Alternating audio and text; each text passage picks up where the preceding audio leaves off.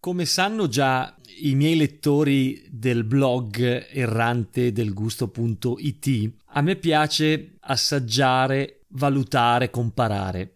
E proprio oggi ho acquistato del cioccolato, visto che in inverno lo mangio più volentieri. E ehm, assaggio delle barrette di zaini che devo dirvi si presentano bene perché sono state incartate bene con una carta particolare, colorata, ruvida, con delle belle fotografie eh, di personaggi pseudo famosi, colorati, eccetera. E allora ho comprato queste quattro barrette, e me le sono messe lì sul tavolino ehm, le ho accompagnate a un room proprio per non ehm, eh, mangiare solo cioccolato e questo è il risultato. Allora, le quattro barrette sono composte dalla prima di cioccolato fondente con delle nocciole all'interno. La nocciola però mh, mm, si sente poco, eh, mi piacerebbe che l'aroma di una bella nocciola eh, appena raccolta mi invadesse il palato, ma, ma, non si riesce. Il sottofondo è di cioccolato non fondente, anche se poi sulla dicitura è scritto cioccolato fondente, ma io il cioccolato fondente lo interpreto un po' più amaro di quello che ho assaggiato in questa barretta. La barretta si chiama nocciolato fondente. La seconda barretta che ho assaggiato è, eh, si chiama cioccolato fondente e fiori di violetta. Anche questa si presenta molto bene, è molto bella da vedere. Quando voi la scartate e la vedete tutta intera, eh, è molto colorata perché questa violetta, appunto di color viola, messa sparpagliata sulla colatura di cioccolato fa una, bella, fa una bella impressione. È molto bella da vedere. Ma anche qui le violette sono solo da vedere perché in realtà il sapore non si avverte. Anche perché presumo che riuscire a sentire la violetta sopra un cioccolato mi viene difficile.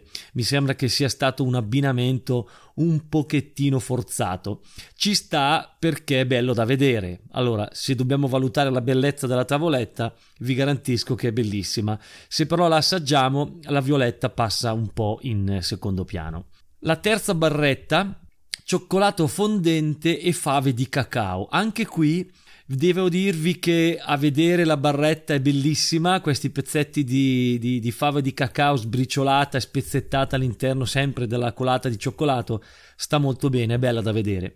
Ma si sente in prevalenza il cioccolato e eh, la fava di cacao eh, si, si, diciamo, non si percepisce, eh, anche perché la fava di cacao già se la mangi da sola è molto delicata, è molto impercettibile, non ha un sapore molto forte. È chiaro che se noi l'andiamo ad aggiungere del cioccolato fa fatica, diciamo così, a spiccare.